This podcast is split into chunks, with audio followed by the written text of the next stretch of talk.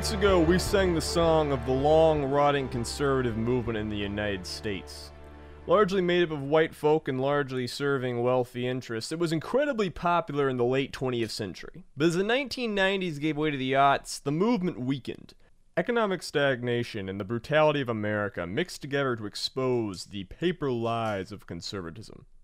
Many would leave the ranks, and those who stayed behind would grow increasingly insecure, vulnerable, and willing to lash out. The Republican Party grew obsessed with culture war flashpoints, looking dominant and owning the libs on television. This was facilitated by a robust media ecosystem that allowed different Americas to be fed different versions of the truth.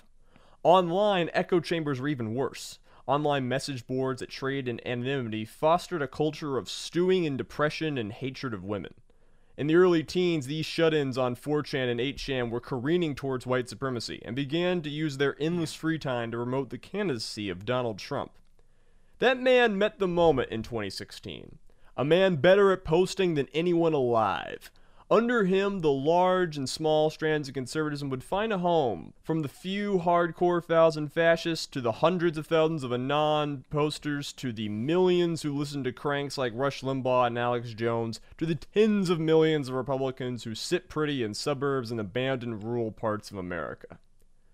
Trump's rise to power was marked by a rise in conspiracy movements that gave rank and file Republicans on Facebook exposure to folks who thought that Hillary Clinton was sent by the devil. These conservatives were energized, and their victory was close at hand. But the first year of Trump in power, 2017, was a flailing embarrassment for the conservative movement. And every day, Trump, their sacred hero, was looking more and more like a fraud. This strange mix of circumstances and stressors would bring us to October of that year, where an anonymous poster would start a rumor that would kickstart a cult.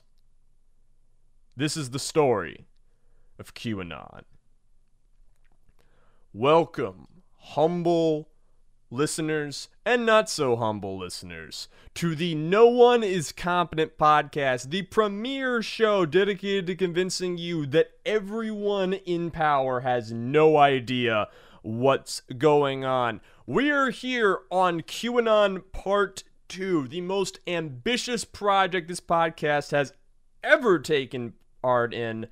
I think it's uh this is sweet episode 14. I've always liked the number 14. My name is Azalea, a deranged maniac who loves nothing more than delving into the darkest parts of the American nightmare. And I am joined, of course, by our scion of knowledge and truth, Mr. J. Harris Brunstead.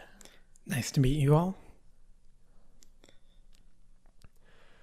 Jay, I don't know about you, but my 2020 so far has been a bit trash. Yeah.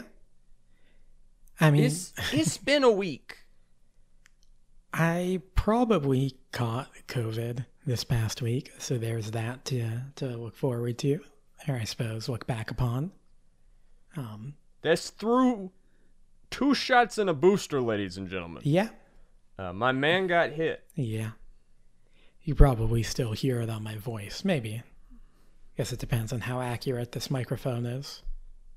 Yeah, Jay had to be ill last week. I simply had to uh, settle for being mentally ill, uh, which is is fun. I I um I had a birthday recently, and uh, after the party, uh, I did a little. Uh, I, w- I was a little fast and loose with um with a few chemicals, and uh, I um J- Jay, you know what it's like to go non-linear, right? No, Or, or like you know when you get so high that you like completely lose object permanence. no, not really. Okay, so you know when you have an ego death experience and your entire personality and font of being melts as it's being crushed into an infinitesimal space and you question whether or not you're even real and whether or not your life will continue? I can't say that I do now. Well, it wasn't pleasant, and that kind of, uh, I don't know, that kind of jostled out some dark st- spots in my mind, but I'm here. Um, I'm unfortunately not queer, and I'm ready to make the best goddamn podcast we ever had. This is, of course, a sequel to our part one episode. One of the jokes we have in this podcast is how much context we like to give for events. QAnon, of course, is a very important historical event. that is only made possible because of just tons of factors that were going on in America at the time. So instead of making a giant ass podcast that only got to QAnon halfway through, we made an entire podcast worth of prequel shit, essentially, context that we will expect that you know going through this. We will start with QAnon in this. We will jump straight in. I promise you. Should just be uh just be glad we didn't start off with like the anti-federalists or someone. Our story begins with mankind finding out that agriculture was a mistake. Sometime in 11,000 BC, a dude in Mesopotamia ate some rotting barley and got really high. This inspired him to seek out more. how how much credence do you give the the beer is responsible for agriculture uh, theory? Uh, not much. I would like it noted for the record that Jay has a crippling addiction to sobriety, and thus all of his opinions on said matter uh, are not to be trusted. This is all to say we have a super fun show ready for you, y'all today, but before we go, we got to plea, we got to get on our knees. It was my birthday last week. Go on to Apple Podcasts, give us a review, give us five stars. It really helps other people discover us.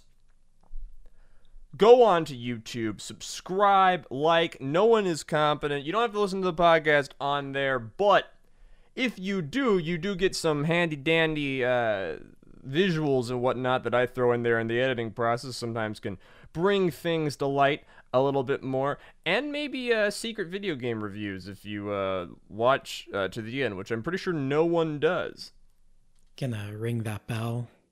Can you imagine how sad someone would have to be to have the bell rung on our podcast? I have, I have the bell rung on our podcast. Why? I, I, I don't know. Like I got I was a YouTube power user before the bell was a thing. And like I have the bell rung for like six other accounts, all of which are VTubers. Because it's it's actually somewhat know you know, nice to get notifications when they start streaming. If you're already on YouTube anyways, you know. You should try just having autism and an obsessive memory that just sort of keeps track for you when everything you care about goes live and starts and also be terminally online and constantly yeah. Checking back on your feeds yeah. constantly so you don't need updates you just sort of get them anyway that's uh that's that's my personal strat uh, anyway, Jay, tell the people how they can contact us on the social medias and interwebs and emails and whatnot. Uh, well, you can find us on Twitter at uh, twitter.com slash not underscore competent. And our email is no one is competent at gmail.com. Um, you can also find us individually on Twitter uh, at Jaharris48 and at White the Word Weaver, correct? I, I don't remember your handle. Is it White Azalea?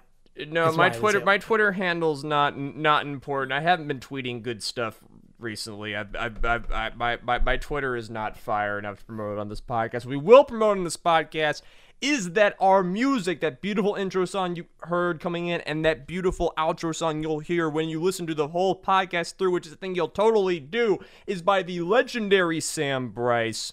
Not Hyde. He was very offended by that, you know. He he like not Sam Hyde. He fan. wasn't. He he has it. He he has it. He has it. T- who I forget. Who is Sam Hyde? Is a comedian important? or something? I don't know. We're gonna find out that that. Uh, you know what? Let's get to the episode. J- Jay, read the first. What what part are we on? Uh, part twelve, it seems. You know, now that we've made an entire seventy-minute podcast of context, we finally got to talk about QAnon. On October twenty-eighth of twenty seventeen, a user posted to 4chan's Pol board claiming that Hillary Clinton would be arrested in around three days' time. This user presented no evidence for their claim, only that their intel came from possessing Q level clearance within the American intelligence community. It's worth noting that the Anon on the Chan board claiming to be someone with high level security clearance was far from new. A user named FBI Anon had posted a similar claim before the 2016 election. It's also worth noting that while Pol was the nexus of fascists and online Trump supporters, many of which were young and had only recently been politically activated, this was far from the largest Trump loving community it did, however, sport full anonymity, with the user only identifiable through a string of numbers called a trip code. On most days, a post like this would be ignored, but instead it caught wildfire, and the user, an anon known as Q, began rapidly posting a series of short statements and questions, such as Why does POTUS surround himself with generals? HRC detained, not arrested. Yet. Many in our government worship Satan. Why is the National Guard called up in 12 cities? And trust your president. On the next day, October 29th, Q would begin one of his drops with Some of us come here to drop crumbs. Just crumbs. From there, he would spew another sequence of short, barely coherent messages about how many powerful politicians and business leaders will be swept up in an indictment orchestrated by or with President Trump. That's how it started. Just a guy on an anonymous messaging board. QAnon became so powerful because it was a lot of things to a lot of people hope, obsession, purpose, meaning, and excitement. But above all, the movement provided narrative and community. Follow me here. In the next few days, Q would post hundreds of times, and across years, that would constitute thousands of drops. To a logical person, most of these drops are complete nonsense. They're a soup of conspiratorial references to old CIA projects, code names, and questions that go nowhere, like asking readers to trace bloodlines of prominent politicians or to discover the real reason for World War II. Every time they promised real answers, hinted a coming revolution the likes of which America had never seen, they swerved back into vague and repetitive mumbo jumbo. I know you're wondering what these Q posts are like.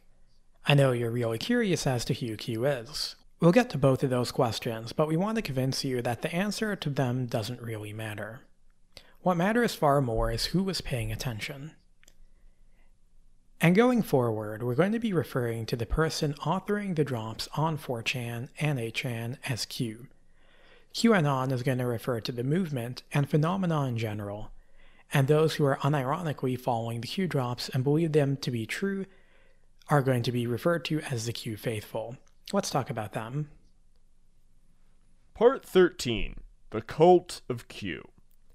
Most people would assume that the Q posts were nonsense trolling, they were made up as part of either a grand illusion or elaborate joke.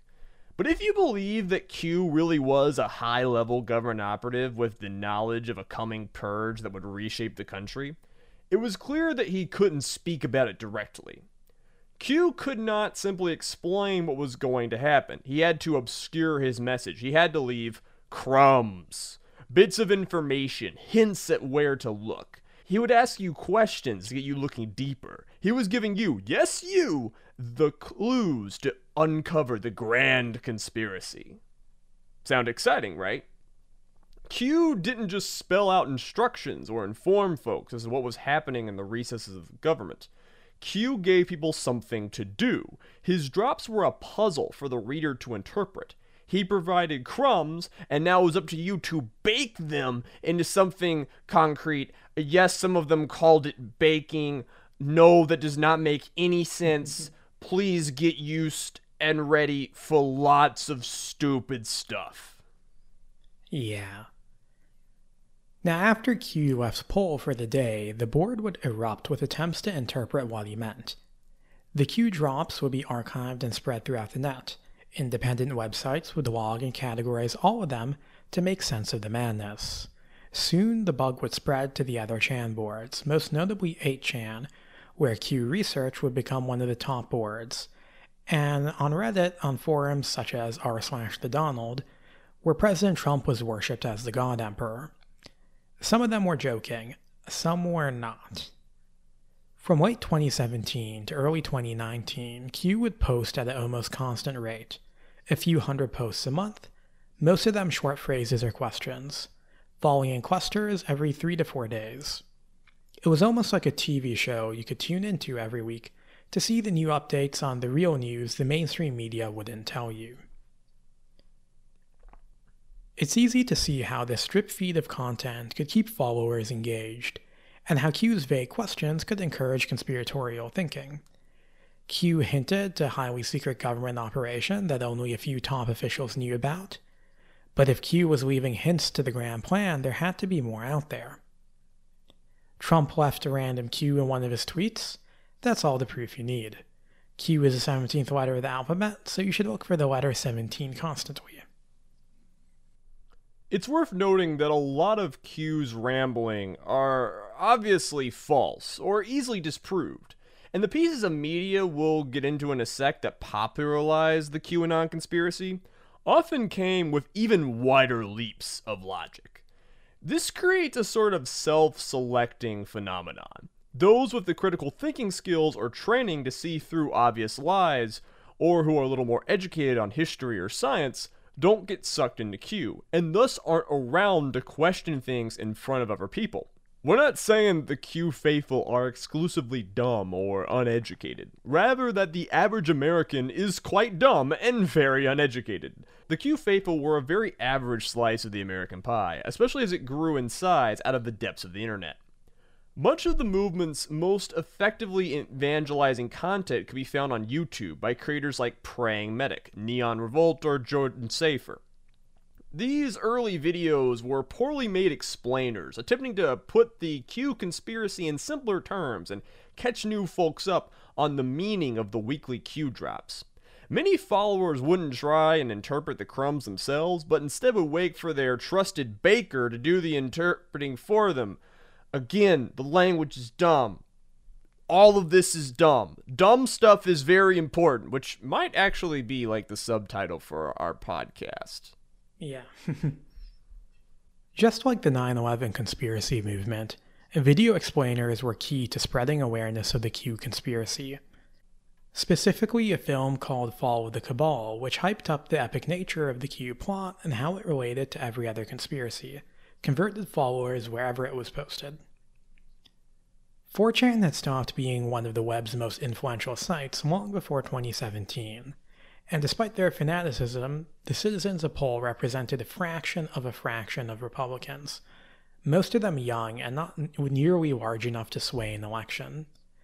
But over the coming years, QAnon videos would be spread to more and more mainstream parts of the web, from Reddit to YouTube to Twitter to Instagram to Facebook and it was on Facebook where Q would amass his oldest and most important followers.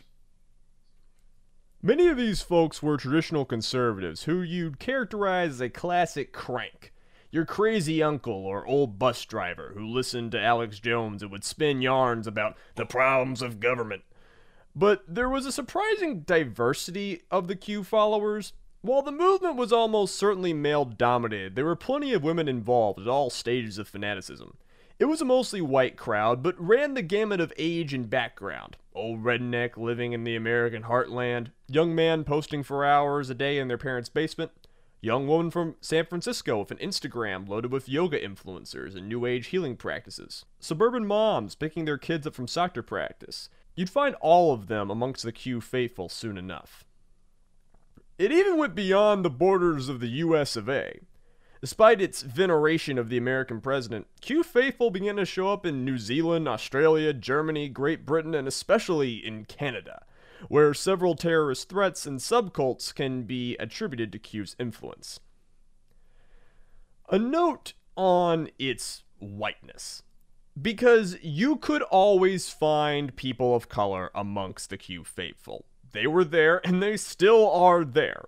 Uh, for example, many of the QAnon marches would be organized by a self described Native American rapper, but there weren't very many of them, and they usually existed in the more mainstream parts of Q, such as Instagram. The inner core of QAnon was always the far right Chan boards, and later Parler, where talk of Q was constantly anti Semitic, and wouldn't have been out of place in a white nationalist Discord server. And the Q cult often served as a way for mainstream conservatives to rub shoulders with fascists, which you definitely should not be worried about. Definitely don't be worried about that at all. Don't don't think about it a, a single single sing, single time. Nothing bad could uh, ever come out of that. Now, another note on the group's background. Based on their beliefs, you'd probably expect the average Q faithful to hail from Oklahoma or Tennessee, a rural conservative. But the movement was also quite attractive to folks in the West Coast cities or with New Age beliefs.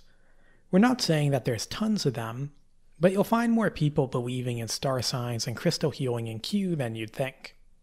This is to say that Q would eventually get so big that painting it in broad brushstrokes gets hairy at times.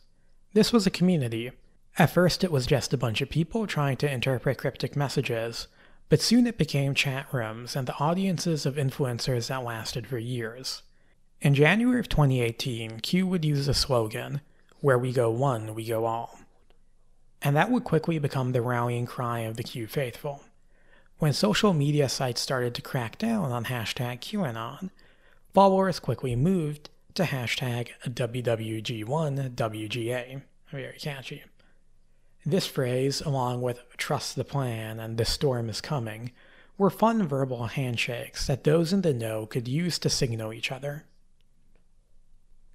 It's impossible to state how much of this was shaped by the social media and influencer era. Influencers were essential to spreading knowledge of what QAnon was. Not a lot of people want to troll 4chan to interpret cryptid messages, but pop in a Facebook live stream to watch an attractive person explain the secrets of the world? Why not? All social media companies are partially culpable for the spread of QAnon, but Google's YouTube and Meta's Facebook bear special blame for allowing this kind of content to fester on their platforms for years without action. Some of the influencers came from the pre existing conservative media sphere. Some of them came from previously existing conspiracy movements like Flat Earth. And even more were just random folks who hit go live on their phone. They helped to steer the interpretations of the Q lore, and more importantly, they sold a lot of merch. Like, more merch than you could possibly imagine. You want a mug that says, Where we go on, we go all on it? You want a Q decal for your truck with the American flag colors as, as the Q symbol? You want shirts, hats, novelty knickknacks? You can find dozens upon hundreds of people hawking it online. I actually ran into like props to buy Q merch while I was researching this episode. Did he get any? Well, you know, the one that had the boots, the, the shirt with the boots in front Yeah. of American flag, it said these boots are made for stomping. Uh, I was a little tempted by that one, You a little tempted. but uh didn't did didn't um did, didn't didn't didn't add to cart. It's a, it's a shame. Like most conspiracies and everything involving the Trump presidency, QAnon was mostly a grift, with folks in it to make a buck. But whoever at the top was profiting, it's worth noting that over 2018 and 2019, the Q faithful were growing steadily into larger and larger section of the country. And they were a cult. No, you protest, you say they're not a religious movement. Well, as we're going to get to, they believe a lot of religious and mythological things. You say they're too big, that there's not a single cult leader, and you're right. There were hundreds of cult leaders, all circling around the cryptic figure of Q. We think QAnon is a cult, and you can come to your own conclusion with the information we'll give you, but we think QAnon shows what a cult will look like on the scale of thousands and millions of members. It's more watered down, sure, but it's pervasive, and as we'll see, capable of believing some really out there shit. Before we move on, I just want to like summarize that QAnon is kind of a lifestyle for a lot of people. Like in many ways, it's a fandom, um, where you can just totally insulate yourself in the Q ecosystem. You can follow Q people. You know, in 2019, you could follow Q people on Twitter. You could listen to QAnon podcasts about decoding. You could sort of like build a, the Q bubble. and you had plenty of people to talk to about it. You had a place where every crazy idea you ever thought would be taken seriously be thought of as valid, which was very redeeming and, and nice to a lot of people. And it, uh, you know, allowed them to get even more fanatical and be- believe even crazier and crazier things, which uh, we're going to get into. Part 14 What They Believe. We've been putting this off for as long as possible, but it's time to tell you exactly what the QAnon conspiracy entails. Ladies, gentlemen, and non binary folk, we ask you to buckle your seatbelts and keep your hands and legs inside the vehicle at all times. At its heart, the Q faithful believe that most of the world, both now and in the past, is controlled by a shadowy group of people called the Cabal. Most rich people and politicians of both political parties in America are part of the Cabal. George W. Bush, Obama, and certainly Hillary Clinton are all cabal members. But the group also contains their associates, along with billionaires like Bill Gates and Hollywood celebrities like Tom Hanks. The cabal pulls the strings of the world economy and are behind most wars and incidents, all intended to keep hardworking white Americans down and in their place. The Cabal worships Satan, and they are pedophiles across the board. The Cabal has in place massive networks of agents to groom and traffic children to the Cabal, allowing them to molest these children and sacrifice them to their demonic lords. Part of this sacrificial process involves the Cabal extracting from the kids a chemical called adrenochrome and using said chemical to stay youthful and healthy. The one rich person who isn't a member of the cabal is Donald Trump, of course, who was elected to the presidency against the cabal's plans. Q constantly stressed the importance and genius of Donald Trump, who is working against the cabal throughout his presidency.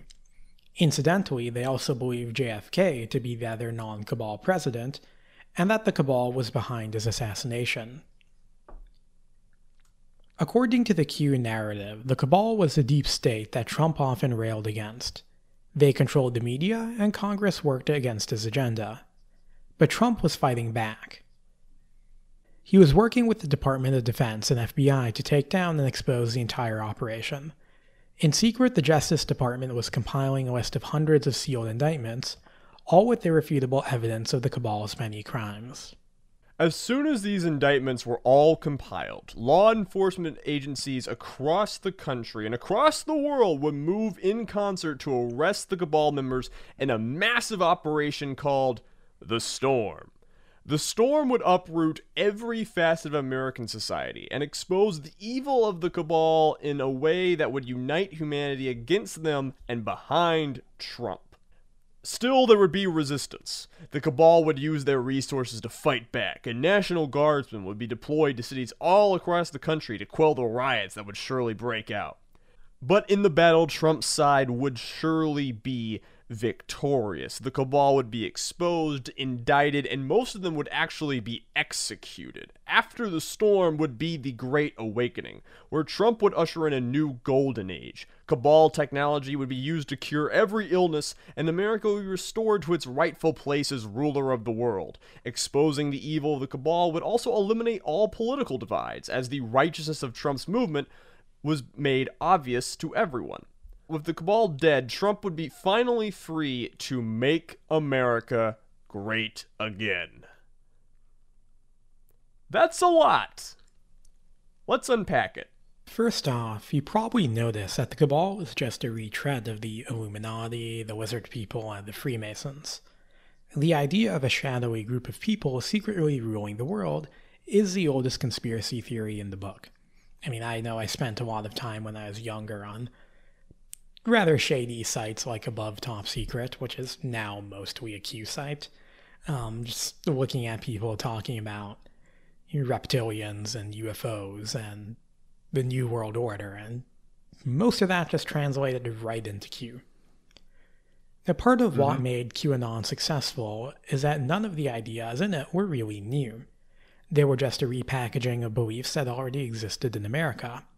Those who know their fascist conspiracy theories can recognize the storm as a repackaging of the Day of the Rope, or the racial holy war and the Great Awakening of the classic Golden Age that is promised once all of this comes into the open. Secondly, let's note how violent this idea is. The Cabal are Satan worshippers that rape children to death and then harvest chemicals from their blood. It's a group so cartoonishly evil that any violence against them is immediately justified. And QAnon doesn't just promise these individuals arrested, but publicly executed, often without mention of trial. Like a lot of conservative and fascist movements, QAnon is an excuse to do violence against people you don't like. But it's key that you won't be doing the violence. On his second day of posting, Q said, Patriots are in control, sit back and enjoy the show. The movement is highly trusting of law enforcement and the military, often fetishizing their aesthetics and they're very comfortable with extra legal violence, often behind the veneer of military law or military tribunals. It also praised most members of the Trump administration and painting them as loyal foot soldiers, all working in secret to diligently expose the cabal's many crimes. Those working against the cabal are usually called patriots, though, to be clear, that's just really a conservative buzzword that means people we like or people that are with us. QAnon is a very comforting belief system. Yes, there is evil in the world, but God fearing Trump supporters are in control, and they will vanquish this evil any day now. Just keep waiting. You may have noticed that Hillary Clinton was not arrested in October of 2017, and Q would steer away from hard dates as his grift went on. But he would always insist that the storm was near. It was key that Patriots trust the plan, as he said, and wait for Trump to execute his masterwork. Next, let's acknowledge that the tropes Q is trafficking in bear a lot in common with classic anti Semitic conspiracy theories. A lot of racists believe the Jews are pulling the strings of the world. Q himself would invoke plenty of anti Semitic dog whistles, and many of the communities that discussed the Q drops were very open in their hatred of Jews and other minorities within America. The adrenochrome thing itself is basically just a retread of the myth of the blood libel, where Jews would sacrifice Christian babies. But here's the thing about the adrenochrome angle Q never mentioned it, not even once. It was kind of spun up by the side material of Q, and one thing we want to reiterate is that what Q said doesn't really matter. What matters is what his adherents believe. QAnon is what we call a big tent conspiracy theory, where previous conspiracies and side plots can be folded into the main whole. 9 11 truthers and flat earthers quickly found fertile soil within QAnon, along with new beliefs. For reasons lost to history, many Q faithful came to believe that JFK Jr. was still alive and working with Trump to take down the cabal. This belief is quite persistent within QAnon despite numerous attempts by Q to say otherwise. So, so many attempts to say otherwise. But they care so much about it. So much about it. Like, they're whatever. There's plenty of little aspects to the Q lore, from the importance of Saudi Arabia to Operation Mockingbird to mole children to miracle beds, and a lot of it shifted in importance as the conspiracy went on over the years. It's a constantly growing and shifting set of beliefs, and it's so big that almost no one believes all of it, or even knows all of it, partially due to the fractured nature of the Q faithful. These people were numerous, they were decentralized, and they were often getting their info secondhand. And this allowed little side myths and beliefs to be kind of spun up in the larger miasma of Q lore. Even though it is all originally coming from one Q person, this system of beliefs is really more of like this kind of decentralized myth making system. I think it's better to think of it that way. But they did all come from the quote unquote Q drops. And uh, maybe, I guess, do you think I, I have. Um, I, I, I have a big database of Q drops here in front of me on my computer um, because that's where my life is now. Um, I guess I guess maybe I should uh should yeah. I read some of them for uh let's let's pick a random um Okay, yeah, this is let's, let's do something early on because all of the best Q drops are early on. Afterwards, they would get whatever. November 4th, 2017. Martial law declared in SA. SA is probably Saudi Arabia. Why is this relevant? How much money was donated to CF by SA? How much money was donated to John M. Institute by SA? How much money was donated to Pelosi Foundation? How much money was do- donated to CS by SA? S- uh, CS is probably Chuck Schumer. Whatever bad actors have been paid by Saudi Arabia. Bribed, not just Dems. Why did the Bush family recently come out against POTUS? Who is good? What are laws in Saudi Arabia versus US? Charged criminals? Question mark. What information might be gained by these detainees? Why is this important? What force is actively deployed in SA? National Guard? Question mark. Have faith. These, the crumbs, in time, will equate the biggest drops ever disclosed in our history. Remember, disinformation is real. God bless. Alice and Wonderland. The Great Awakening. So, like, that that's actually one of the more coherent ones. There's tons of questions, there's tons of abbreviations, this sort of like rapid fire nature. It's all kind of a soup. So much all caps. So so many caps. Why is POTUS focused on SA slash China slash Russia question mark? Why? And let's count them. One, two, three, four, five, six, seven, eight, nine, ten, eleven question marks. Why is Russia being used against POTUS? Question mark. Why Russia? What damage can Russia do to Dems? What damage can China do to Dems? Iran? Question mark. North Korea? Question mark. Why does Hussein travel before slash after POTUS? Related to foreign trips. Use logic. Why is POTUS focused on bringing back manufacturing? Jobs? Security? Control? True control? Who can you trust? The world is not how you view it. Trust the plan. We are winning. Arrests will come. Logic should answer why it must follow other unfolding events. Learn and spread. Build proofs.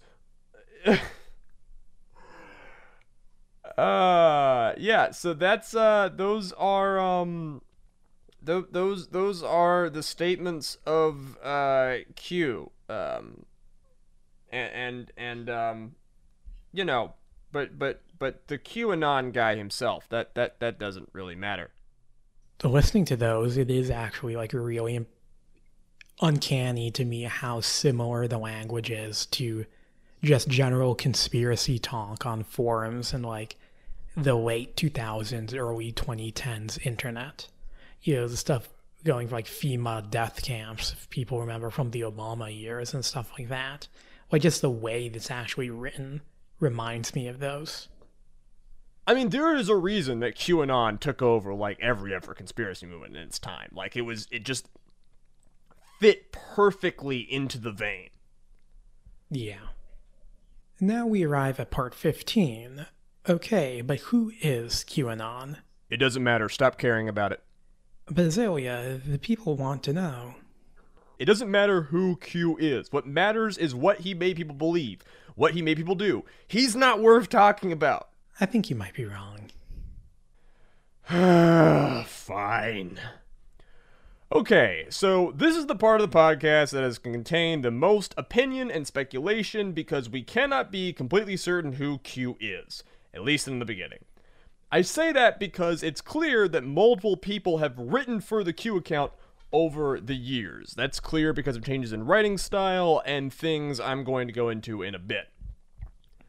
I also want to talk about the kind of guy Q was, and it, it was a guy. It just was. It probably changed hands many times. Um, it and the later guys were definitely way lazier. Like in the later years, a bunch of Q drops would just be like links to stuff Trump said on Twitter and tons of hyperlinks and, and just you know kind of responding to things rather than steering the conversation himself. But let's talk about who Q was. I fundamentally believe that the original Q poster was a troll. Someone who wanted attention. That's all he was. It's fun to cosplay as a government agent with secret information. This was not uncommon amongst the chans. FBI Anon did it just a year before Q, claiming that Hillary Rodham Clinton would be arrested. It happens constantly. There were folks who jumped on the bandwagon after Q, trying to pose as different government operatives. None of them really caught on, but it shows the popularity of the bit. Um, the the first day of Q posting was very chaotic, and it took a while before like the proper Q trip code got set up. So there might have been several people in uh, that initial bit before one of them kind of like became the official Q. Um, once the original Q post got an extreme amount of traction, I think the original poster or posters, if they were all kind of working together, decided to double down on everything. Maybe because it was fun, or maybe because it was profitable beyond anything, it had to be a power trip, you know? Like, all these people thinking you're part of a secret plan to save the world, they're hanging on to your every word, arguing for hours over what you meant. That's enough to make anyone feel good about themselves. Whoever Q was, he was committed to the bit. Q posted hundreds of times a month for multiple years. This person was committed and even though they were lying, they certainly shared most of the political beliefs of their audience. I don't think Q could have posted for as long as they did if they weren't at least a fervent conservative and fan of Donald Trump. Above all, Q praised Trump as a near divine figure who should be trusted at all times. Q also shared a love of law enforcement and the military, and a distrust of big tech, the media, and more or less every other politician elected before 2016. Q clearly hated Hillary Clinton, and most of the early content in October of 2017 was about Clinton specifically, and then he branched off from there once he needed new material.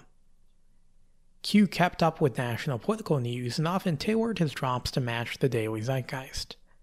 A few months in, Q became heavily invested in the Antifa menace and believed that Antifa and, well, black people would rise up in riots once the storm started. When he wasn't being casually racist, Q would put his spin on most big conservative news points involving Trump. When the Mueller investigation started going, Q insisted that Mueller was a white hat, that's what they call the good guys in their world, secretly working with Trump to expose the cabal. When the 2018 midterms rolled around, Q implored his audience to vote for mainstream Republicans, stressing the importance of a, quote, red October. Through this year, he would make more predictions, none of which would come true, but that didn't seem to bother his followers, who all pressured each other to trust the plan no matter what. Q easily wiggled out of every contradicting statement and invented new arcs to distract his audience. By 2019, the Mueller report fell flat and Q moved on to Spygate and attacking Planned Parenthood. There was always another move, another post. I want you to think about what could have motivated a person to do this for years. Whoever Q was, they weren't very smart or actually knowledgeable about the intelligence community. Q is called Q. At first, they're like like the Q guy uh, on on 4chan. Uh, they were called that because they claimed their intel came from having Q level clearance within the intelligence community. I think they just chose that letter because Q is a cool letter, or at least one that doesn't get a lot of use. You know, it's it's it's it's iconic. You know, Q. It's, it's something that stands out. It's a good meme. But Q clearance is a real clearance in the U.S. government within the Department of Energy. My dad used to have Q clearance when he worked at the Savannah River site. It'll get you a lot of knowledge about American tritium refinement procedures, but it's less useful in learning about sealed indictments meant to take down a massive conspiracy. Jay, so many people have Q clearance. like, yeah, thousands upon thousands of people have Q clearance. It's not a big deal. Yeah. In January of 2018, there was uproar on 4chan that the site had been infiltrated and this caused Q to migrate to 8chan where he would drop all his crumbs in the future. Remember, 8chan was the site of the main Q research board, and at first this just looked like an excuse to get closer to the audience. In this period, there was also a lot of speculation that Q was Edward Snowden, who had appeared in the drops. This theory soon evaporated, and at least Q's beliefs seemed in- incompatible with the man. In April of 2018, the Q account would be hacked, and several folks posted under the account. Q would whitelist a new password shortly after, but if there was any opportunity for the account to change hands, it was now. Several people have come out claiming to be Q for those first six months of posting. Some of them claim it was a group effort, some claim they alone were in charge. Some say it was all along con troll. Others claim it was an attempt to revitalize the MAGA movement after this the discouraging fallout of the Charlottesville rally. None of them have definitive proof to back up their claims. We do have significant evidence before and perhaps after the hack that Q was a man named Coleman Rogers. Rogers was one of the first influencers who made their fame interpreting and evangelizing the Q drops in the early days, like the really early days.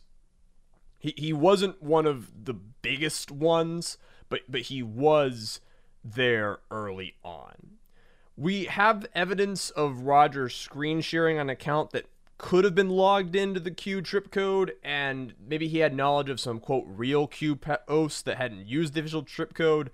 Most of this evidence has been lost over time. The people who once compiled it are quite credible, even if Q wasn't Rogers, and we don't definitively know it was him. It makes sense that Q would be one of the people interpreting the drops and making videos about them. In that way, QAnon could be a racket, create nonsense, and then tell folks what it means for fame and profit. In 2019, several fascist spree killers would post manifestos on 8chan before going out to quit their crimes. The first was the New Zealand Christchurch shooter in March of that year, second was the synagogue shooting in California the next month, in August, a killer would post a manifesto to 8chan right before driving 10 hours to El Paso to murder people in a Walmart parking lot. For months, there had been a campaign to pressure the company Cloudflare to take 8chan off of its internet hosting services, and on August 4th, the company capitulated.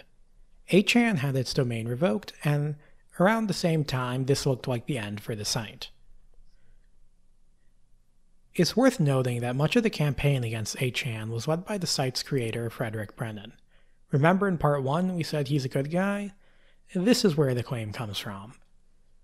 It was in October of 2019, as 8chan failed to get back online, and others fought against that, that most people learned about Jim Watkins, the site's owner. Remember, Jim Watkins bought 8chan after its surge in traffic in 2014, and he made most of his money owning various sites based out of the Philippines where local laws suited him. Jim Watkins would appear before Congress that October and would also release several YouTube videos about the relaunch of 8chan. Jim Watkins is in his 50s and knows nothing about internet culture, other than that it's profitable to run a Japanese language porn sites based out of a country where porn doesn't need to be censored. It's generally believed that his decision to buy 8chan in the first place was motivated by his son Ron Watkins, who was a power user of the site. When 8chan re-emerged as 8kun in November of 2019, Q resumed posting on the site as if nothing had changed.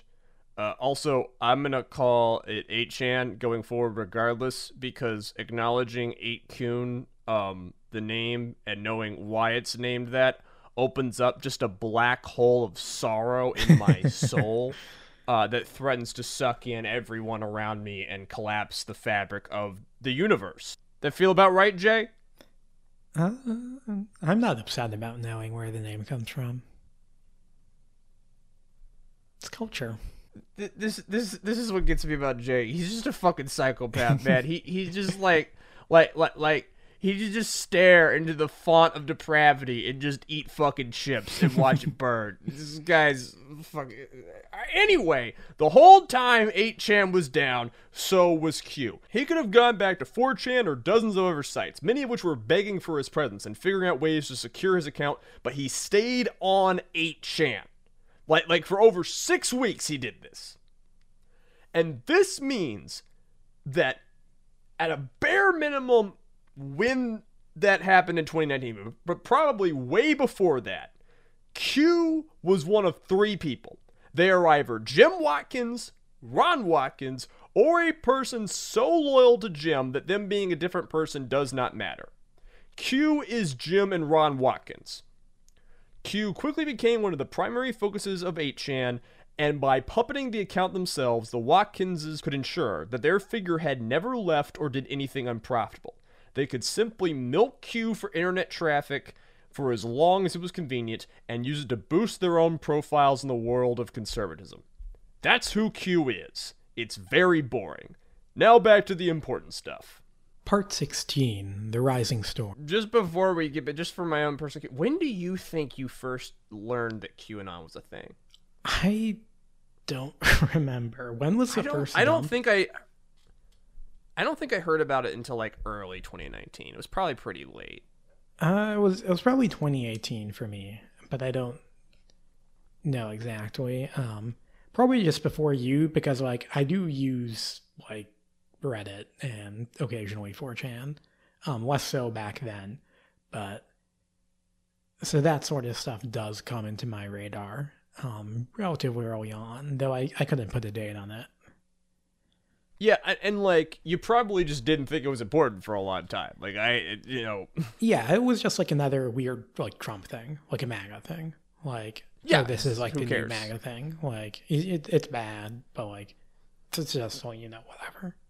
Now, that same year, 2018, they were first spotted in the wild. April, in fact. Yep, folks started noticing those at Trump rallies who were wearing shirts or waving flags with a big Q emblazoned on it. It- But it was just a few here and there. Roll on to 2019 and their presence grew surely and steadily. It's impossible to know how many there were, but there were increasingly vocal minority Rep- Republicans, always identifiable by their branding. Their activity online also increased and grew more extreme. The racism and interest in violence of the Q faithful would provoke action by the social media companies on which they trafficked. Reddit clamped down in 2018, but by that point Q had spread to actually important parts of the internet. We're going to take a break from factual reporting to insert a bit of opinion, but we believe that much of what made Q dangerous was it worming into the way of the minds of middle aged white Americans who were mostly normal Trump voters in 2016. Anons posting on 4chan and Reddit are overwhelmingly young, relatively pathetic individuals. Is not that these folks do nothing in the real world, but it is rare, and there's just not enough of them to make a difference. But on Facebook and YouTube, Q could affect people in their 40s, their 50s, their 60s, and these people are far more likely to take action in the real world. Let's talk about those actions. The Q faithful would start out as just a faction of Trump's base before splitting off to hold their own rallies, marches, and conventions you, you know, they, they started at the Trump rallies, but soon enough they're having rallies of their own. Many of these conventions were hosted by Q influencers, often jockeying for primacy, and they often teamed up with other conspiracy movements and conspiratorial causes to boost numbers. Uh, the marches and rallies had a more direct purpose. Q said, quote, trust the plan. But if you believe that there was an organization out there that was trafficking thousands of children for the purpose of rape and slaughter, I think you would personally take action. By 2019, it was common for the Q faithful to jam up human trafficking and child protective services hotlines with misplaced fears about the cabal. These calls began doing real damage to the cause of protecting children and distracted a lot of resources away from really helping kids. After Twitter started suppressing the WWG1WGA hashtag, lots of Q faithful began using hashtag Save the Children and hashtag Save the Kids to promote Q beliefs. These actions exposed an even wider audience to Q and got a lot more people mixed up in the movement through what they thought was a purely positive hashtag. While the Q movement started around wanting to see Hillary Clinton behind bars, the focus shifting to protecting children both gave the group far more members and a convenient shield. I live in the city of Augusta, Georgia, which has a massive human trafficking problem, mostly sex trafficking, but trafficking of all kinds is a real menace in our society. Every year, millions of children around the world are molested and taken advantage of by adults who don't deserve to breathe. These are real problems that exist in the real world, and they need to be addressed, but the Q movement was nothing but a diversion. If you confronted them while they marched on the street shouting down with the cabal and save the children, they'd accuse you of not caring about kids, of not recognizing the problem of human trafficking. And thousands more concerned citizens and parents be drawn into the cult. It's very frustrating. Many people have compared the rise of QAnon to the satanic panic of the 80s and 90s, just with a new generation of parents, and there's a lot of credence to that. Think of the children is a great way to motivate people to take very stupid actions. And it also allowed the Q faithful to think of themselves as righteous protectors. Now, none of these marches numbered more than a few hundred people, but they weren't the end of Q activity. Far more alarming were the individual actions taken by the Q faithful. We began to see a spate of incidents where Q followers would become paranoid that their own children were at risk from the cabal and would kidnap their kids from school, divorce spouses, or child protective services and take them on the run. There's more incidents of individual violent action than we can name. One man held up traffic on a bridge and demanded the government release secret documents. One member of the Canadian Armed Forces broke into the grounds of the Prime Minister's residence and stalked the grounds with a rifle. Much of the Q cult assumed that the cabal was all powerful and everywhere, which is highly damaging to individual people. By 2020, some of the mainstream media had began covering the Q movement and focused on how many people were falling down the internet rabbit hole. There were soon hundreds of stories of seemingly average people becoming consumed with videos about conspiracies and Q. They'd sit in front of screens listening for hours, investigating further and further with new Q drops every few days. You know, there's no reason for them to leave. In many ways, Q was just another fandom or niche internet community that produced enough content to consume people's lives. Except Q often funneled people into contact with terrorists and white nationalist groups while telling them their children were going to be eaten by Hillary Clinton. We also saw the Q cult beginning to drive a rift through individual families as it affected the minds of users. Q followers began seeing the influence of the Cabal in their daily lives, making them increasingly paranoid, especially for folks that have, say, mental conditions or disorders. I have quite a few relatives who would be very susceptible to that kind of thinking, and I count my blessings that they did not fall for this kind of thing. As their internet research uncovered deeper and darker revelations about how the world really worked, they would get more and more drawn in. When family members would interfere, the Q faithful would go on incessantly using the catchphrases and insider parlance of internet groups, leaving family members confused and baffled. Facebook, YouTube, and Twitter would take some action, removing videos or restricting accounts, but new content and posters always rose to take their place. From 8kun to Instagram, the Q movement was only growing. Part 17, 2020. It shouldn't surprise you that the COVID 19 pandemic would throw gasoline on everything we've mentioned above. Conspiracies in general would thrive as a plague from beyond America's shores locked down the entire country. QAnon had long since become a movement too big to be fully coherent. The war was so large and shifting that no one believed everything, and fringe beliefs could be folded into the Q narrative and spring up independently, independently around it. Q beliefs also flowed in and out of mainstream conservatism, which was becoming rather conspiratorial these days. I managed a laundromat during the pandemic. We did not close down, and let me tell you, thinking that the virus was a hoax or a plant for political reasons is not restricted to age, gender, or race. I can just tell you that from what I have seen. Um, there were a lot of time. You, you know how like people was like I, I gotta take a break. I gotta go for a cigarette break. Yeah. Um, there were a lot of times during uh 2020 where I had to go for a stupid break. I, I had I, I just heard shit in the laundromat. That I was just like, I'm literally just gonna walk to the back of the building and and and just listen to music for a bit because I I cannot. That's fair. This spawned from President Trump, who actively spread misinformation about the virus and discredited many trustworthy experts on the topic. Q himself would jump on much of the bandwagon. When Trump promoted the false cure of hydroxychloroquine, Q followed suit, and the Q lore would soon expand to include much of the conspiracies around COVID, from lab leaks to ivermectin. Q rallies and Save the Kid marches would intersect with the anti lockdown protests that would erupt across the country. After the murders of George Floyd, citizens across the United States would unleash one of the biggest protest movements in the country's history. And as they cried for justice, conservatives and fascists would rise to counter these protests. These clashes between activists and the far right would inspire more people to find out about QAnon.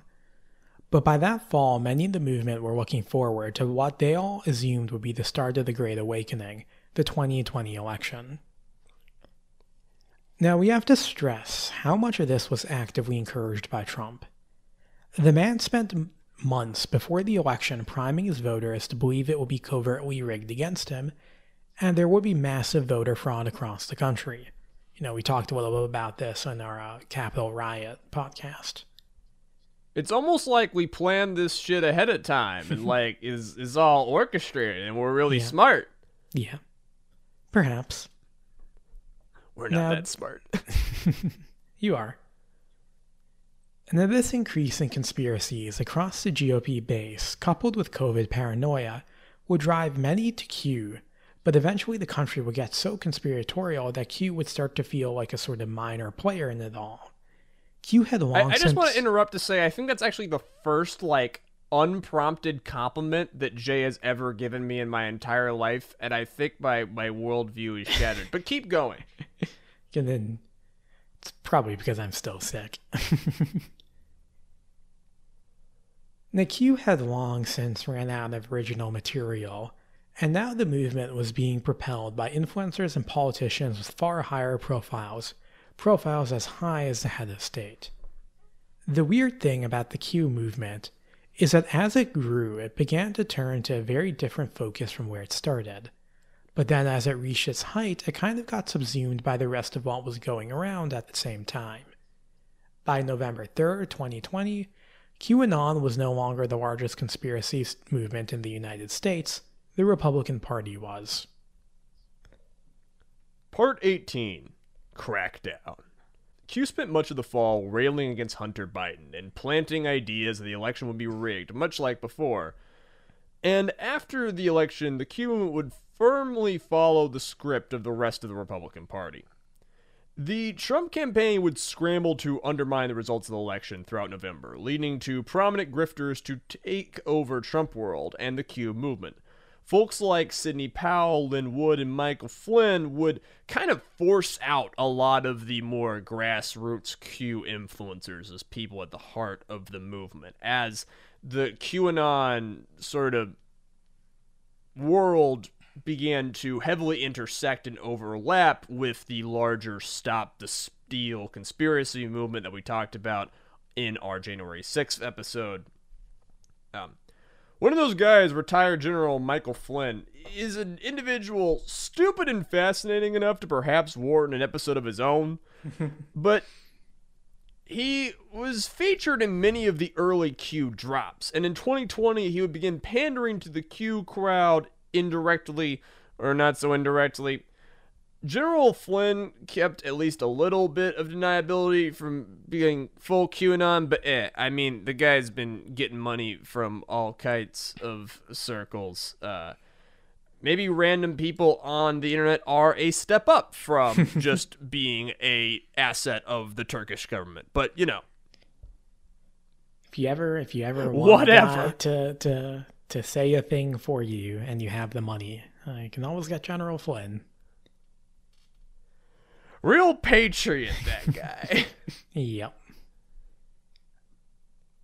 Powell and Wood had been popular in Q circles before the election, but gained new prominence as lawyers who claimed that Trump had technically won the election, and there were legal ways of reinstating him as president.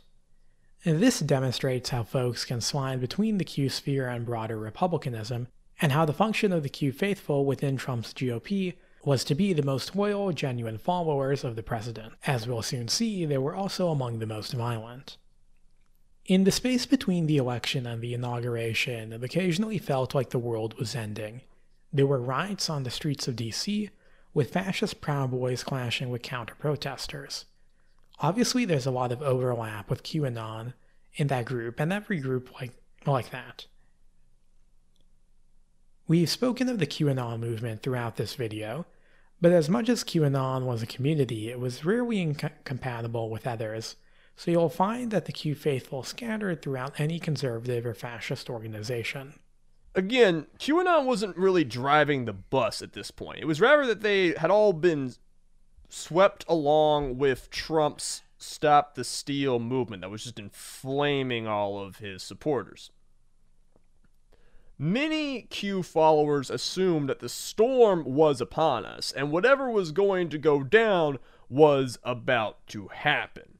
They've waited so long for Trump to imprison all of his enemies and unleash the Great Awakening. Either that was going to happen before he left office, or he wasn't going to leave office at all. There is a logic to it. During most of these events following the November election, Q was disappointingly silent, and after December 8th, the QAnon account would go dark completely. That's it. After December 8th, no more Q drops. The movement stumbled in the dark and glommed on to the closest shred of hope keeping Trump in office. We've already covered what happens next, but QAnon was involved in the rising tide of violence that winter. Q influencers are part of the circuit of violent protests that ran through the year. Specifically, I know a lot of you want to know about the Q shaman, the guy in the buffalo hat. That dude was a minor Q influencer who showed up at a lot of Q adjacent events around the country. He likes attention, he got it, end of story. Q followers were also amongst those speaking of violence running up to the 6 on sites like Parler, 8kun, Facebook, and every corner of the net. On the approach to the Capitol riot, many Q followers relayed their willingness to die for the Great Awakening they anticipated. January 6th is in many ways the climax of the QAnon story, the end of a trend point, the payoff of the buildup. We had seen gatherings of the Q faithful before this, but those marches and conventions were mostly peaceful. QAnon followers had taken small violent actions, a kidnapping here, a terrorist threat there, but the damage had been mercifully small scale, and this day would be deadly. At the same time, it shows Q at its most rudderless. January 6th was not a Q action, it was a Republican action with Q followers along for the MAGA ride. With Q silent for weeks, the Q faithful were left to their own devices. Leaderless, the Q movement urged each other to simply show out on the 6th. Gathered together with so many of their fellow believers, thousands of them, it would be easy to believe that the storm was here and that the golden age they were promised was ripe for the taking. These emotions fired their spirits, allowing them to overcome the measly defenses of the Capitol Police and punch their way into the building. They hunted for the members of the cabal, especially Mike Pence, who the Q faithful were convinced held the power to reverse the election. They crashed their way to a window door that stood between them and members of Congress. They screamed at cops and smashed through one of the door's side windows, allowing someone small to vault through.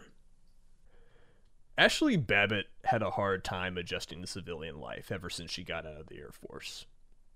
For reasons only she would know, she found Trump to be an electric figure and reveled in his 2016 victory.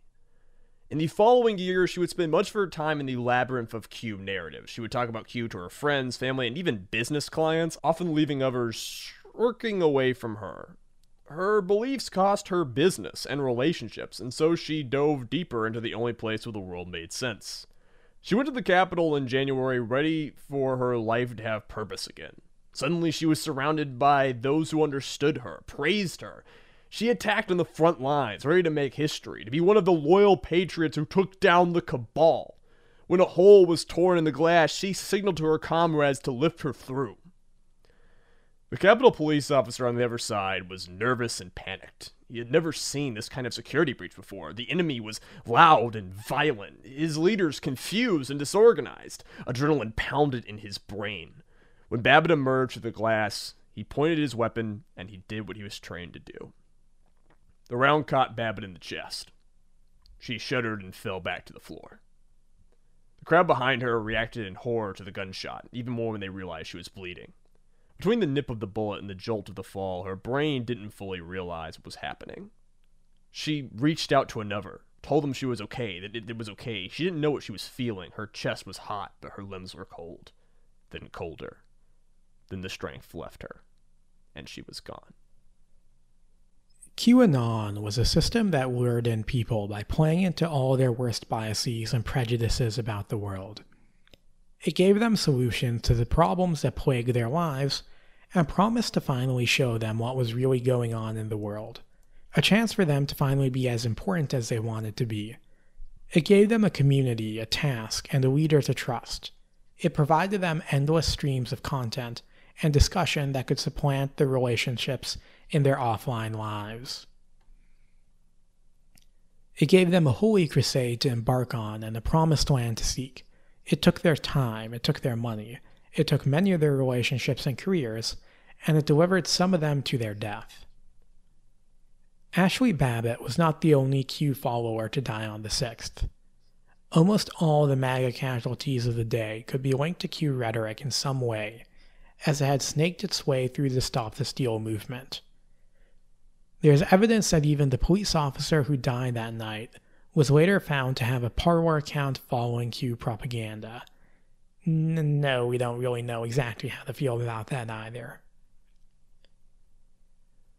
There was, of course, no grand plan waiting for the rioters as they took the Capitol.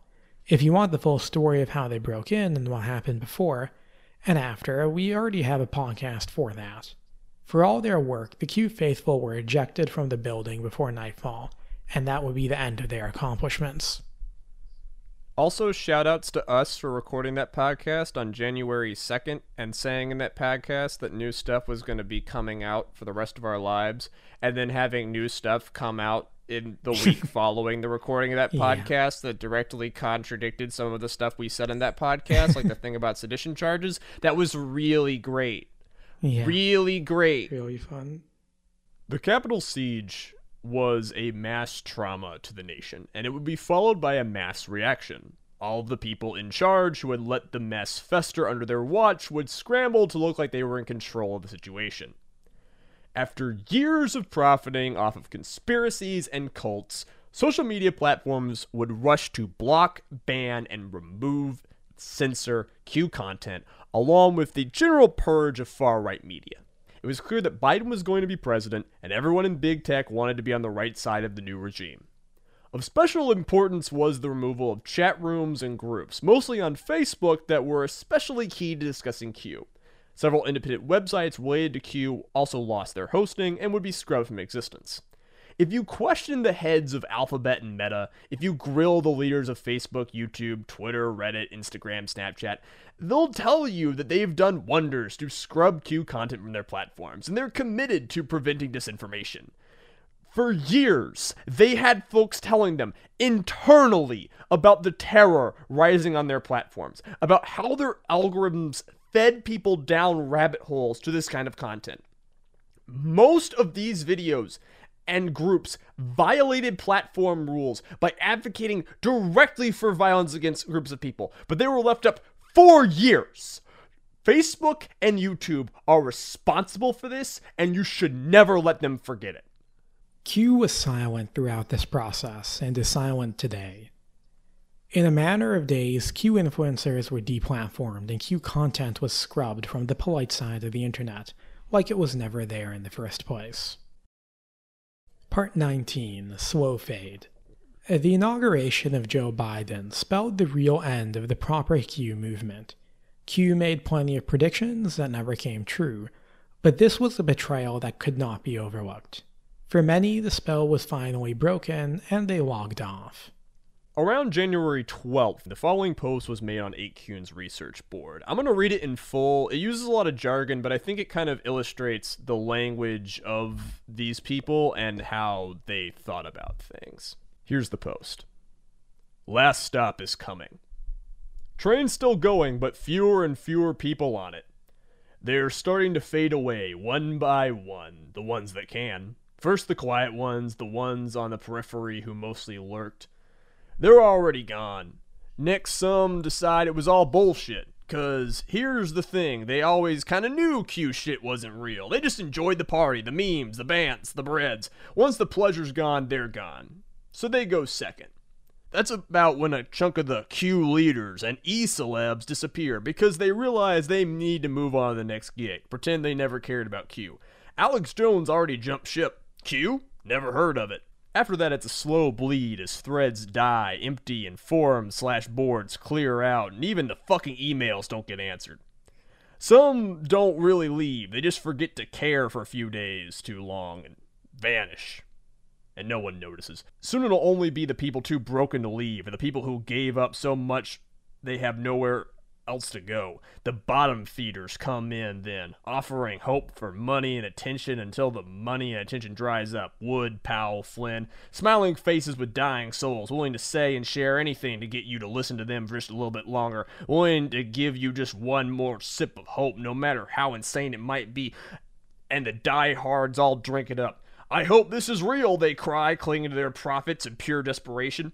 Once the survivors get are sucked pale, the lights go out and just keep sitting there, insisting it's bright as day. That's the last stop. No leaving then. You've paid too much for the ticket.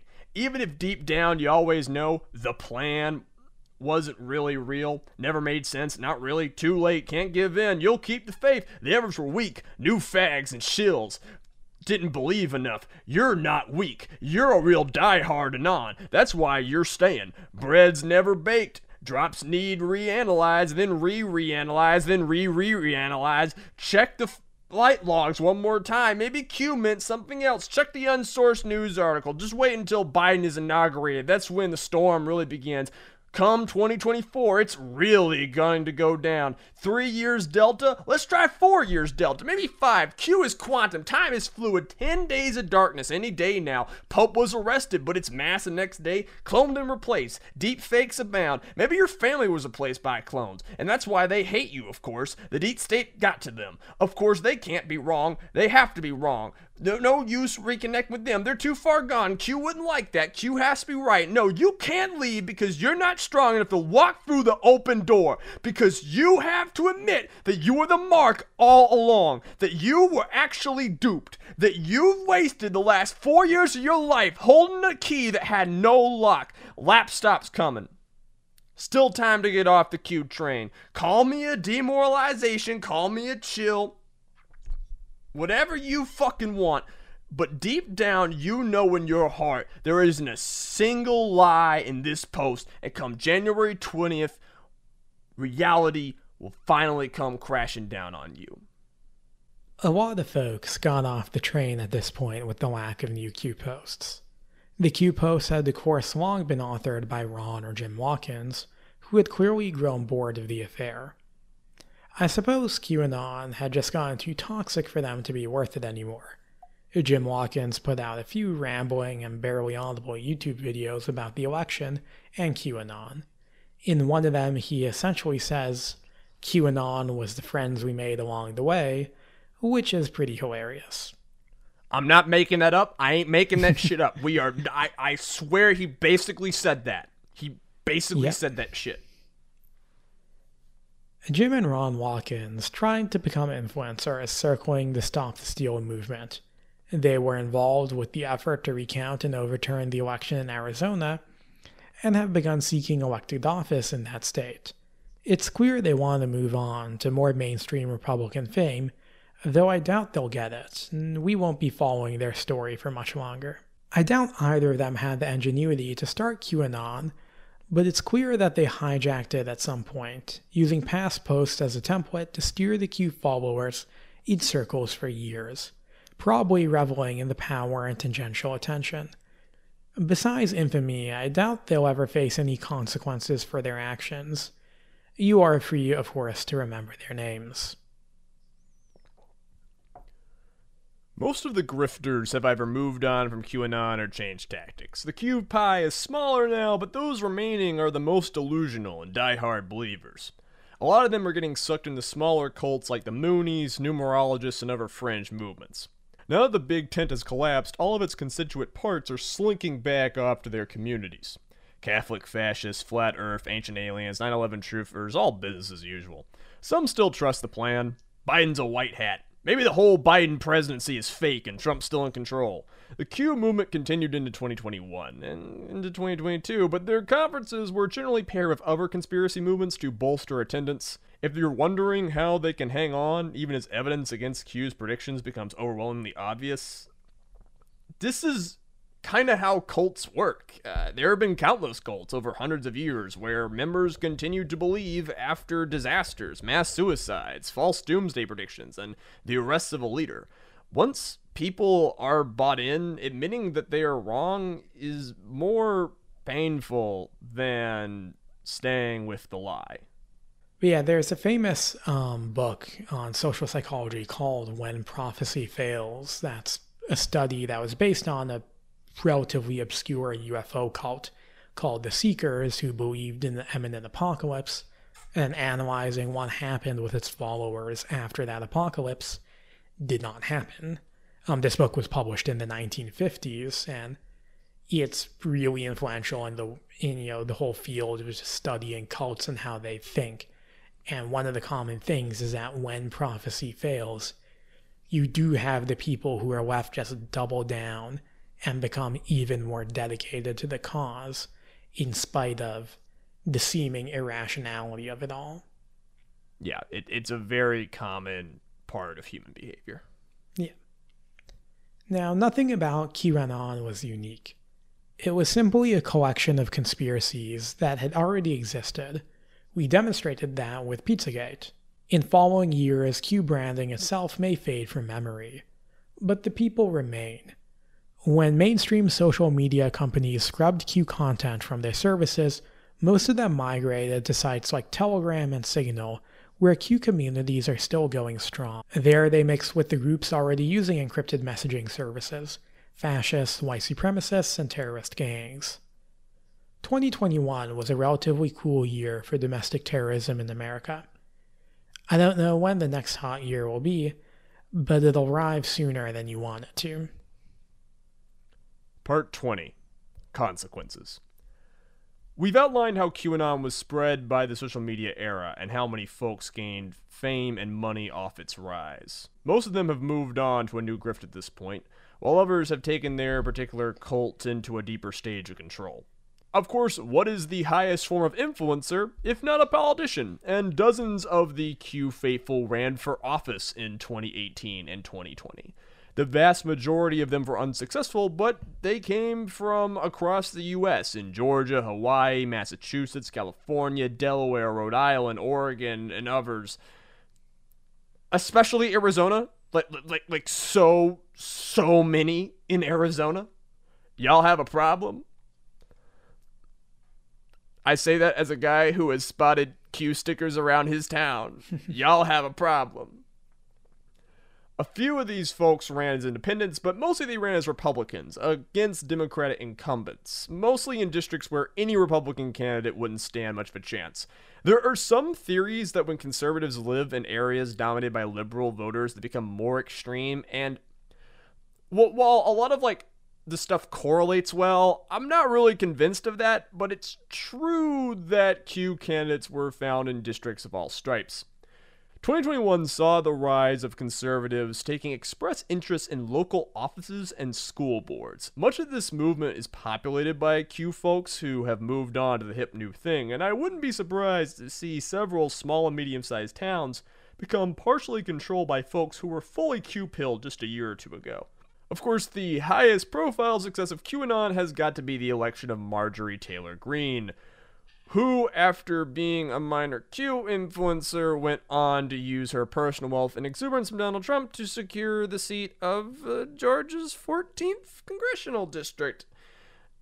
And I just said I'm from Georgia, and yeah, I'm familiar with MTG. I just want to say that she is representing the northwestern corner of the state.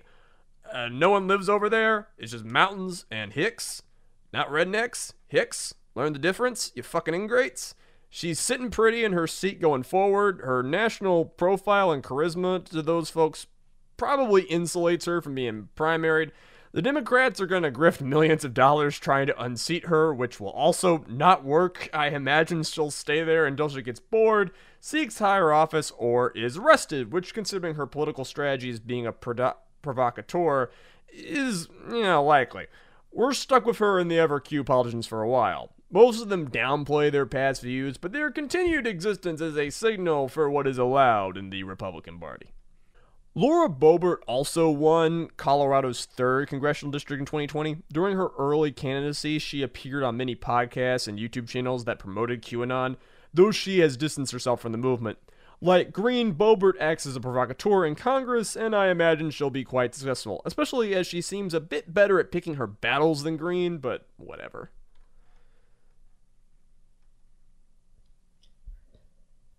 By far the greatest damage done by QAnon is to individuals.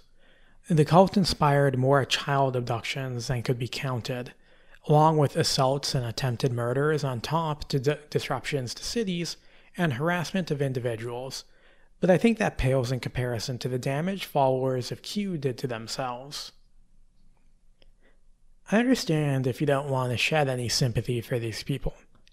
I myself find it difficult at times, really most of the time. Uh, but at this point, we've seen countless examples of the isolation Q draws people into. It's impossible to calculate how many families have been damaged by a member withdrawing into Q and becoming enthralled by conspiracies. How many lives were consumed, dollars spent, hours wasted on the vain hope of a better life.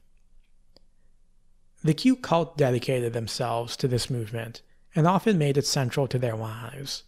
Many of them went to prison for the movement. Many of them are not speaking to their families for the movement, all for a prophet who is trolling and a god who will never know their names. They are victims too. We might be giving you the idea that the Q narrative is over, and with Q silent and Trump out of office, we have entered at least a distended coda, but the story goes on. The past few weeks have seen Q influencers like Lin Wood and Michael Flynn openly feud with each other in a desperate attempt to grift more money and remain relevant. Uh, this November, an offshoot cult of the Q faithful gathered in Dallas and seemed to be concentrating fanatics around a leader who is only growing in his control.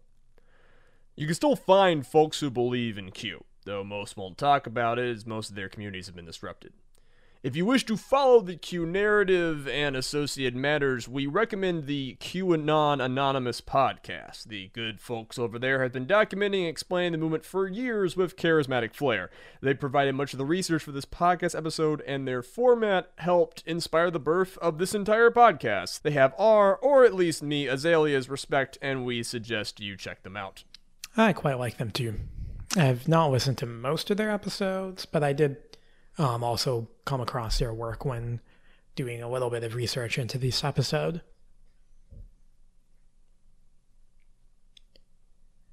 A big fear amongst those who study QAnon is that the mass banning of their accounts has squeezed them into even more fringe communities on encrypted messaging services, where they can join the ranks of hardcore white supremacists and Nazi terrorist groups. No one can know how much that's come true, but the next time we'll have a year like 2017 or 2020 where fascist groups feel like violence favors them, well, we'll find out then.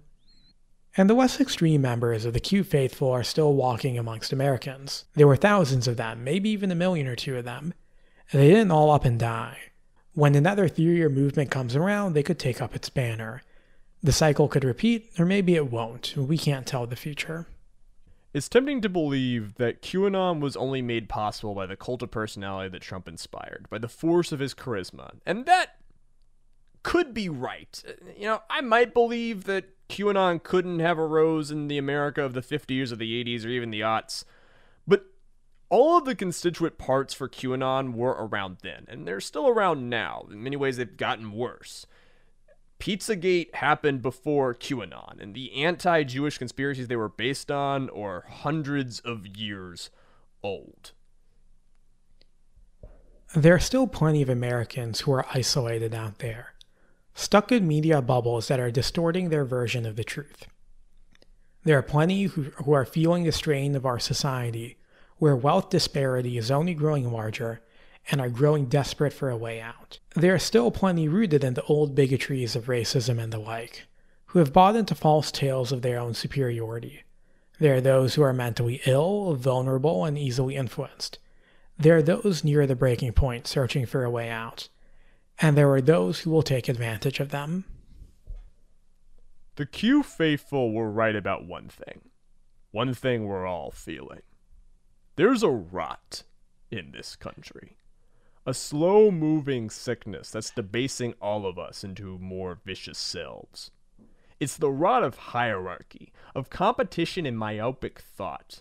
There is a small micro clique of wealthy people controlling the world, but their actions are often taken out in the open, trying to be as boring as possible making life as difficult for the average man or woman, so they're so caught up in trying to feed their kids that they don't look up at who's screwing them.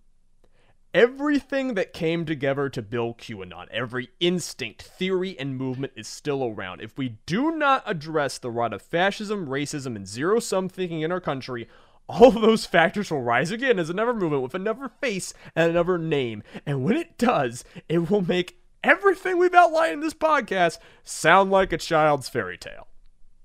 We are the No One Is Competent podcast. Do not trust those who claim to be above you. They let us into this mess, and they'll do it again. This podcast episode and its prequel were the result of dozens of hours of research and writing, but it was only made possible by the reams of articles, videos, and podcasts that have been made by other journalists and creators out there who have been documenting QAnon for years. This was an attempt to put together all of the actually hard work done by others. I wanted all of it to kind of be in one spot, one place you could go that we split into two episodes where the entire Q narrative would be accessible. But to be clear, any mistakes or errors in this podcast are our fault. Uh, I'm going to list off the people whose work helped uh, put this podcast together. This list is not exhaustive and is in no particular order. And there's probably lots of people who I don't even know about who influence people who influence these people or things that I've forgotten. And they're not in any particular order, but to my knowledge, we rely on the work of Jane Coaston, Ian Danskin, Anders Angsley, Alex Kaplan, Dan Olson, Robert Evans, Katie Stoll, Edward Tian, Daniel Harper, David Bell, Cody Johnston, Liv Agar, Annie Kelly, Julian Feeld, Jake Rockatansky, and of course, Travis View. That um that's that's it. Jay, uh where what should the people go do? Uh, well, as always, you can find us on Twitter at not underscore competent, and you can reach out to us with episode suggestions there or at our email address, which is uh, no one is competent at gmail.com. You can listen to our podcast on YouTube, Apple Podcasts, Spotify Anchor, and a bunch of other platforms. And of course, you can also rate and review us on these. Our music go is do by- it, go do it, go do it, go do it, go do it, go do it, go do it, go do it, you bastards. Indeed.